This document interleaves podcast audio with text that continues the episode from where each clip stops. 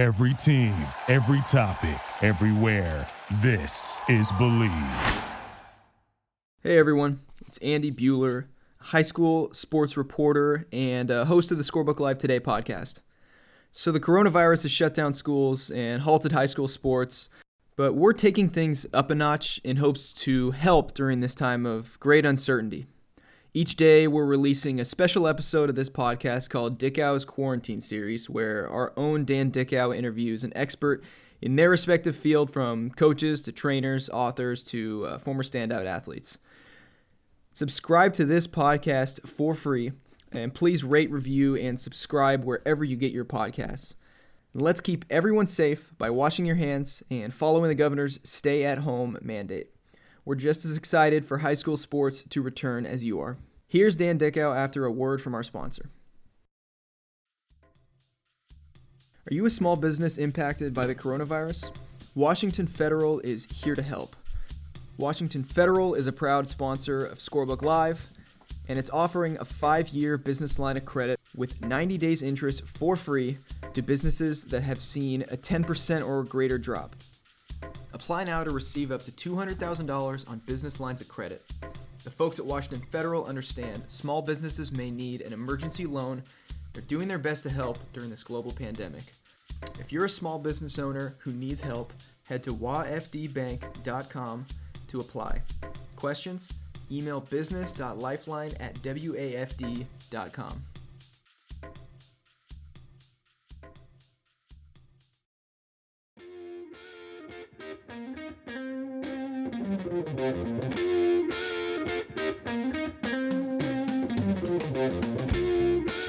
Dan Dickau, Scorebook Live, Washington. Today's podcast during the quarantine series. If you've been following what we've been doing, we've had guests uh, in a number of different aspects of sports, whether it's the business side of sports, maybe you're an author, uh, strength coach, uh, a number of different coaches at all different levels have joined. Today, we've got a coach who has um, a tremendous amount of experience at all levels at the college game. Um, originally from Tacoma, uh, we welcome R-Jay Barsh, who's currently an assistant coach at Boise State, uh, to the podcast today. RJ, thanks for joining. How's everything going in Boise? Man, like you said, quarantine life, but uh, Boise is a beautiful place, and so it's it's uh, it's going good, man. Here with my baby boy, and my family, so taking advantage of, of some of that family time uh, during this uh, crisis, you know. You know, that's one thing that a lot of people want say they want to get into college coaching, but they don't understand the grind, the time commitment. Um, they would think or they would expect that NCAA tournament's over, you're just going to sit and relax, and that typically is not the case. That's almost many times your busiest time of year. Um, but it's different this year because of everything that's going on in the world. Explain to somebody what a typical college basketball uh, calendar looks like for a coach like yourself. So right, I mean, we don't really believe in a calendar in a sense. It's um, what the NCAA tells you when you can go out and recruit and when you can see guys. You kind of follow you follow that. That's that's your Bible. That's your calendar. But at all times, with the transfer market and JUCO kids and uh, and uh, high school kids even ready to come out and being more mature, I mean, if you don't have a board in your office that has 15, 20 guys that you're checking on every day or new guys you're looking for, then uh, then you're in trouble. So typical, my typical morning, you know, the first thing I do once I get in the office is, I mean, you're going down your list of guys you need to contact, AAU coaches, high school coaches, parents, and that happens when you can recruit them, call them, whatever. You always are planning ahead for uh, uh, potential things that happen on your roster and there's some good things like you know Derrick Alston, you know, uh, uh, announcing to go for the draft uh, uh last week. And so now, if he gets drafted, we need another guy who's very good to step into that role. And so, if we weren't recruiting a bunch of guys early, we'd be in trouble. But by the grace of God, that's part of your schedule. Uh, and then usually the travel, man. Like you travel throughout the year, of course, going to games with your team and, and whatnot. But what people don't see is when we when when you look at your schedule and you see, oh, I have a bye here, I have a bye here. Well, that bye means, I mean, there's one trip where we went to New Mexico, we flew there, and right after the game, I'm on another plane flying to to uh, uh, um, uh, Phoenix, I got to go down to Dallas, and I got to get to Phoenix, and that was an, and that's normal. Like that's typical. It would be it would be normal. It would not be normal for all of us to just get on a plane and go home together. yeah. And so it's like it's, it's understanding to manage manage your time travel, and then understanding your role as a coach. My role is player development. So uh, yeah, we have practice for hour, two and a half hours a day, but there's also about six hours throughout that day where I'm doing one-on-one things with my players. And so if you got a guy who's great at 6 a.m., then I'm great at 6 a.m. But then you have a guy who has class from 4 to 6.30 and we practice at 1, well, it's going to be good, better for him to go at 9 o'clock, 9 p.m. or 8 p.m. And so your schedule, you, I mean, you really are at the mercy of uh, how good you want to be and how much you want to sacrifice and schedule. Uh, you got to be organized. And I learned that being at the NAI level, uh, um, not having a staff my first couple years, taught me uh, uh, the the importance of time management. And uh, then I ask myself this question all the time: What's the what's the one thing I can do today that brings the biggest value to our program a year from now? And that's the thing that I would focus on. Like, if, if I didn't do anything else today, what is the most important thing? And, and sometimes that would be go rebound for Justinian. you know, I love that uh, that phrase. What can I do today that's going to have the biggest impact uh, a year from now? Whether it's a basketball team, a program, whether that's your own individual career, uh, that that is so true. And I think that's that's a, a great nugget that student athletes, coaches, parents uh, can put in their back pocket and just think on uh, at different times.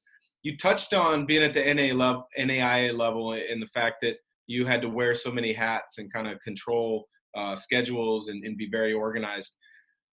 I don't think enough current high school players, coaches, and parents understand just how good the basketball is at every other level besides Division One. Everybody thinks Division One, Division One. If you don't make it, unfortunately, you're not a success. And I don't view that at all. You look at there's really good Division two programs. There's great Division threes. Two of them in the state of Washington, Whitworth and Whitman, are tremendous. Uh, and then NAI just right down the road uh, in Lewiston is Lewis and Clark State. Yeah. So yeah. tell us how good NAI basketball is. Now, I mean, I can go all the way back to being D three. I mean, when I got I, I got hurt at Central Washington, and then I transferred to Puget Sound as a student assistant. I tried to play, but my back really didn't work out. I mean, we were at Sweet 16, Elite 18 in Tacoma, Washington, on the other side of Sixth Ave like with guys that could re- Chase Curtis, you know, some guys that could really, really play. Um, and the NAI level, let me tell you, in my seven years, I had 18 Division One and Division Two transfers. All right, seven of them started for me. So just think about that. Like people think, oh, you're coming, you're dropping down, you're going to start. Didn't always work out that way. Washington guys will know the name Dre Winston. All right, Dre Winston played at Lakes. Then he went to uh, had, he went to Washington State. Go look up go look at what Dre Winston did in the state tournament when he was at Lakes High School. Well, Dre Winston came down and played for me for a year, took us to the conference championship conference championship game, and uh, dropped 40, uh, and uh, played you know high level. The team that I the team that I took to the uh, the last team we took to the tournament, I won a conference championship.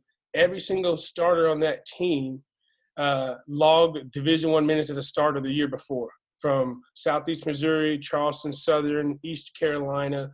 And so the talent level is is the guys are ready to play. They're ready made to play because the opportunity exists there. And I think another thing people forget about when you're doing the NAI thing is you don't have to sit out. So it's very it's very appealing to a high school a JUCO kid or a, or Division One player who wants to transfer. You can transfer and come play right away. And uh, I would I would encourage some of these parents, if you're listening, that go look at some of these facilities: College of Idaho, uh, Lewis and Clark, um, um, Southern Oregon, Vanguard. Go look at some of these facilities, and you will be blown away at, at what's at what at what's offered. And then at the end of the day, the reason I was successful there is because the entry levels to get in academically are lower. Like there's opportunities to really help young men get in and help. I've had got had three guys who couldn't pass SAT, and I was able to get them in school. They had to sit the first semester. Now take this out. One of them got his he set out. Now he's got his graduate degree and he's a teacher. Wow. Right? Like you know, um, that's why I love the NAI level. But as far as like the the skills and the, man, I'm I'm at Boise State right now, and I'm watching some teams we play early, and I'm thinking my point guard is better than that guy. and it's just uh, you know a lot of it is a lot of it is about space and opportunity. You know, uh, space and opportunity. Hey, uh, opportunity is, always something that um, if you're prepared for it, you can take advantage of it, and you can change your world. You can change your program in a matter of no no time if you're ready for that opportunity there's one other aspect of the NAI that I think uh, could spur the NAI to make another big jump in being um, more appealing to more kids. Um, you and I touched on it really quickly before before we started recording the podcast. Is the fact that they're doing away with the Division One and the Division Two aspect of the NAI, and they're just bringing it all together. Uh, what does that mean, and, and how is that going to impact the NAI? Ultimate game changer, simply because um, all, all the NAI Division One, Division Two. The only difference was your institution determining the level of scholarships you give, right? So Division One can give I think ten or eleven, and the Division Two, the max I think was six, right? And so what they're doing is when they merge, you going from like two divisions of 100 and something to now one division of almost 200 and I think 50, 60 teams, right, across the country. We'll have a tournament of uh, 32 right? And they'll have the regional sites and whatnot. But I think the thing that changes the game is there's some schools in there that have consistently beat D1s. You got Georgetown in Kentucky, who has who has literally won a couple national titles. And what what it's going to do to this landscape is it's going to put the brand in front of other kids that they have that people haven't seen because the the, the Munster got bigger, which means um, uh, what do you call it? Sponsorship dollars are coming. So the the rebranding is getting ready to happen. And unfortunately, with with the uh, with the coronavirus, this was going to be the launch this summer of the new NAI basketball, and it would have took the world by storm. I think basketball wise, AAU coaches would have loved it because now you got all these new scholarships that came available. You got yeah, oh, you know, some leagues getting 15, 20 new scholarships.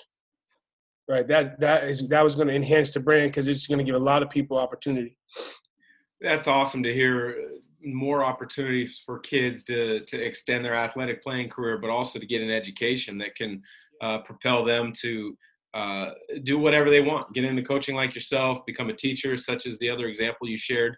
Uh, you grew up in the Tacoma area. Um, there's been some really good basketball over the years in, in different pockets of the state, but I think Tacoma uh, has had some really good guards. You look at Isaiah Thomas, Abdul Gaddy, um, Avery Bradley. I'm sure I'm missing some guys. Yeah. When you look at Tacoma as a former player and now a coach, what brings you pride? Um, attitude and work ethic. Like you, you, when you leave Tacoma, there's this sense of I gotta do this and I gotta be known as a worker because that's our that's our that's our resume, that's our mentality. You know, uh, you step on the floor and it's like a boxing ring. Like for some reason, all us Tacoma guys grew up around the sport of boxing, right? And Al had the so it was something we always saw. So that competitive nature of I can't I can't lose by my work ethic. If I lose some other way, that's fine. But I'm gonna be I'm gonna work so hard to be so confident when I step out there that something good's gonna happen. And uh, I think it struck fear in players when they would have to play against a guy from Tacoma because it, it felt that way especially when they when they left Tacoma. And I see it all the time now. I mean, heck, we had to play against one twice this year named Malachi Flynn, and and it's just you know I watched. I remember watching him grow up in in, in the back gym and hanging out with his with his older brothers and his sisters and stuff like the the the the accountability that that players who have made it put on the young guys is what happens. Isaiah Thomas did something a couple years ago where he had probably like 20 of the top seventh, eighth, and ninth grade boys over to his house.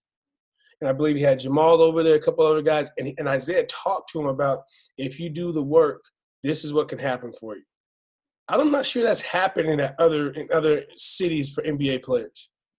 And in that room, you had Ahmaad Rorie, David Crisp, Malachi Flynn, Phil Winston. I mean, he had all these guys that ended up being really, really good players. And so I think the separator is we compete with each other. But when it, when you leave Tacoma, it's a uh, it's a family, and people know that. I think that's something that's so great about the state of Washington, and, and uh, the the players that have come out of here is they're so supportive and they're they're pulling for each other. I mean, uh, I recorded an interview with Jamal Crawford, similar to what we're doing now, uh, that's set to release uh, very soon, and he was listing names of guys just like what you talked about now, and how he stays in touch with guys, motivates guys. Um, you know, guys on the east side of the state here in Spokane, they pull for each other, but we're always keeping an eye on the west side guys. And when they get to a certain level, uh, they want guys to have success. Uh, it's it's really unique. I'm I'm not sure there's any other pocket in the country that really is kind of supportive of each other at the high school level as it is in the state of Washington. Coach I am without Jamal Crawford. People will never understand that because he had the summer league, right?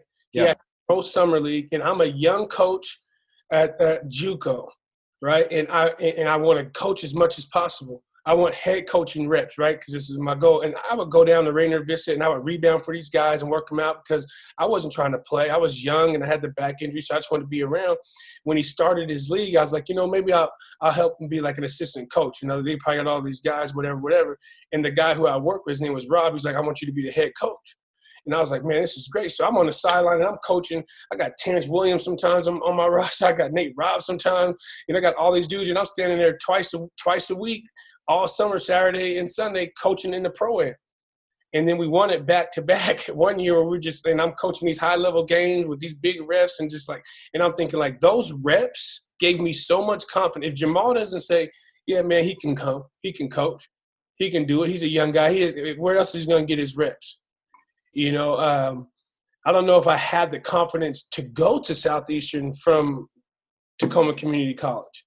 But I had those head coaching reps for four years. I stayed on the sideline and coached pros who would cuss me out if I did something dumb or subbed them out or couldn't draw up a play. And then they would listen, like, man, you got to be able to do this, bro. And I'm like, man, I'm learning, I'm learning. But they kept it real with me. And so, like, Jamal, yeah, man, Jamal, and he's still texting to this day when something good happens. He's like, man, keep doing what you're doing, bro. Like, that's that that's rare. It's a rare trait. And when the man when the man of the state's doing that, you got no choice but to follow follow suit if you if you're a pro. Yeah, I, I, I love the uh, the stories of how guys are so interconnected across the state uh, with their basketball and coaching careers. Uh, last question before I let you go. Um, coaching mentor. Um, you've probably played for or worked for good coaches and bad coaches. Is there one that sticks out to you and, and what he's meant to your career? Yeah, there's there's one that sticks out.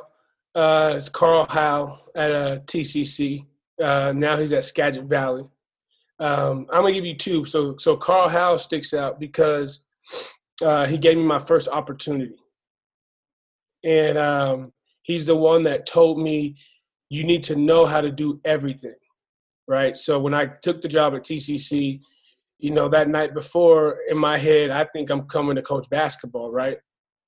I'm coming to be in the gym all day and there's paperwork stuff and the laundry and the travel. I'm I didn't it doesn't even cross your mind. And then you walk in you walk in and you sit down and he's like, We don't get to get in the gym until we get our travel and our schedule. And he made me learn how to do those things. He did not he did not give me the here's the process. He says, Don't go figure it out. And I'm so glad I worked for someone like that first because it, it, molded me to, to uh, take advantage of learning opportunities. And then just, you know, our relationship's been through a lot and he's always had my back and always supported me. And the dude's a winner. And so, you know, I like to stay around guys like that. The second guy is uh, a guy named Stan Jones at Florida State, associate head coach at Florida State. When I first got out to Florida, uh, then I called every Division One head coach and assistant coach, everyone, and Division two assistant coaches. I didn't call the Division two head coaches. I call all the assistant Division two uh, assistant coaches on my drive from Lakeland, from from Tacoma to Lakeland. It's about three or four day drive. I called every single one. Uh, the coach that called me back was Leonard Hamilton and Stan Jones from Florida State. And just think about that. And Stan Jones was like, "I appreciated your voicemail. I wouldn't research it. I want to help you out." And so me and him are talk three or four times a week He's coached at with Coach Ham for I think 18 years. He's been with Coach Ham, and he started his career in a high school gym. And Coach Ham saw the talent and came and grabbed him, and that's how he became a Division One coach. And so our stories are similar to where Coach Rice came and grabbed me at a place that most guys don't go get D1 coaches. And so, and I felt like I was ready because Stan Jones will will watch some of my games and say, you need to change the way you're getting back on D. That's not going to help you win against a good team. You need to do this. So, a, ta- a tactical uh, uh, mentor, and then a man of God and a man that, that lives the right way that I want to model myself after. So that that was huge for me to see someone at, at the highest level and people knew who he was based on his his, his values. Because see, a lot of guys feel like I, I used to think if I got that level, I had to change. I got I can't say this, I can't say that. And he always tell me if you build your reputation the right way here, when you get your job, people will respect who you are. And so I think phrases like that really, really, really helped me. And he, he we played them three times, and they have really helped my program. uh, those two tremendous mentors. I know Carl uh, a little bit. He's a big supporter of Scorebook Live, what we do. But that was great to hear about uh, co- assistant coach at Florida State. So, R-Jay, I appreciate the time uh, on our Scorebook Live Washington Today podcast. Wish you nothing but the best of luck over at Boise State. And uh, I know it's hard to do, but keep Leon Rice in check as best you can. Can I ask you one question? Absolutely. What when you when when you transferred, right in college, what was the hardest part of doing that? I think the hardest part of, of deciding to transfer at the time is the uncertainty of of because I was hurt, the uncertainty of is there going to be a school that that wants me or or if that I will fit into. Um, you know, uh, because at that time there wasn't a lot of transferring going on in the college game. You're like one of the few guys that. Yeah. So it was rare to transfer uh, at that time. It was 1999, left UW to, uh, to, to, to transfer. And there was only two schools that I reached out to. Um, and this is, I think, unique that a lot of people in the state of Washington that follow high school basketball don't realize, uh, who are also Husky fans is the two coaches that I uh, sent a release to to try to, to go to. Gonzaga, because all my buddies, Richie Frahm, Casey Calvary, those guys were having success. They just came off the Elite Eight. And St. Louis. Guess who was the head coach of St. Louis? Lorenzo Romar. Wow. Because he recruited me in high school when he was at Pepperdine. And I remember developing a great relationship with him. I trusted him. I believed in him. And Lorenzo, we had the phone conversation. I remember it clear as day. He said, Hey, I'd love to get you out to St. Louis for a visit. I think this would be a great place for you. But what I want you to do first, go to Gonzaga, take your, your visit. I guarantee you it's the perfect spot for you. If it's not the perfect spot and you don't commit, give me a call on Monday. We'll get you out to St. Louis. You can check us out. I committed on my visit to Gonzaga. It was the perfect fit uh, that we can that that could have ever been out there, and so it worked out perfectly. And to this day, I owe a tremendous amount of I have a tremendous amount of respect for Coach Romar because of that.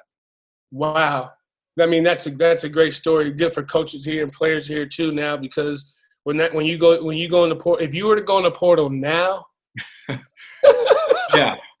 I, there's a guy who got hit from, you know, 29 schools, and you had some that were in the top 10 in the country, and you had some that hadn't been in the tournament in 30 years. So it's like the, the, the, the decisions guys have to make now when they go in the portal very, very difficult. And everybody's not like Romar. They're not going to, you know, uh, put their integrity out there like that. But I always wanted to ask you that question because I remember watching your career, and I was thinking, I wonder what he went through when he transferred because it was it wasn't it wasn't happening a lot. So I know people were saying things, and and and and, and it was cool to see you still – keep your integrity from afar, not knowing you, and then seeing you still have the success you're having today because of those things. So I always wanted to ask you that question. Well, I appreciate it. Thanks a lot. I, appreciate you joining. Uh, look forward to seeing Boise State again next year at some point during my broadcast travels. But uh, thanks again, and uh, have yourself a great and safe day. You too.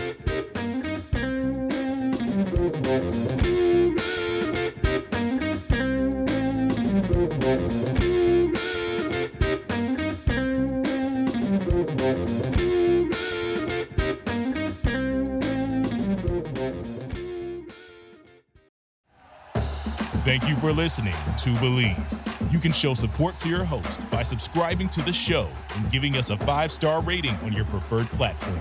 Check us out at Bleav.com and search for B L E A V on YouTube.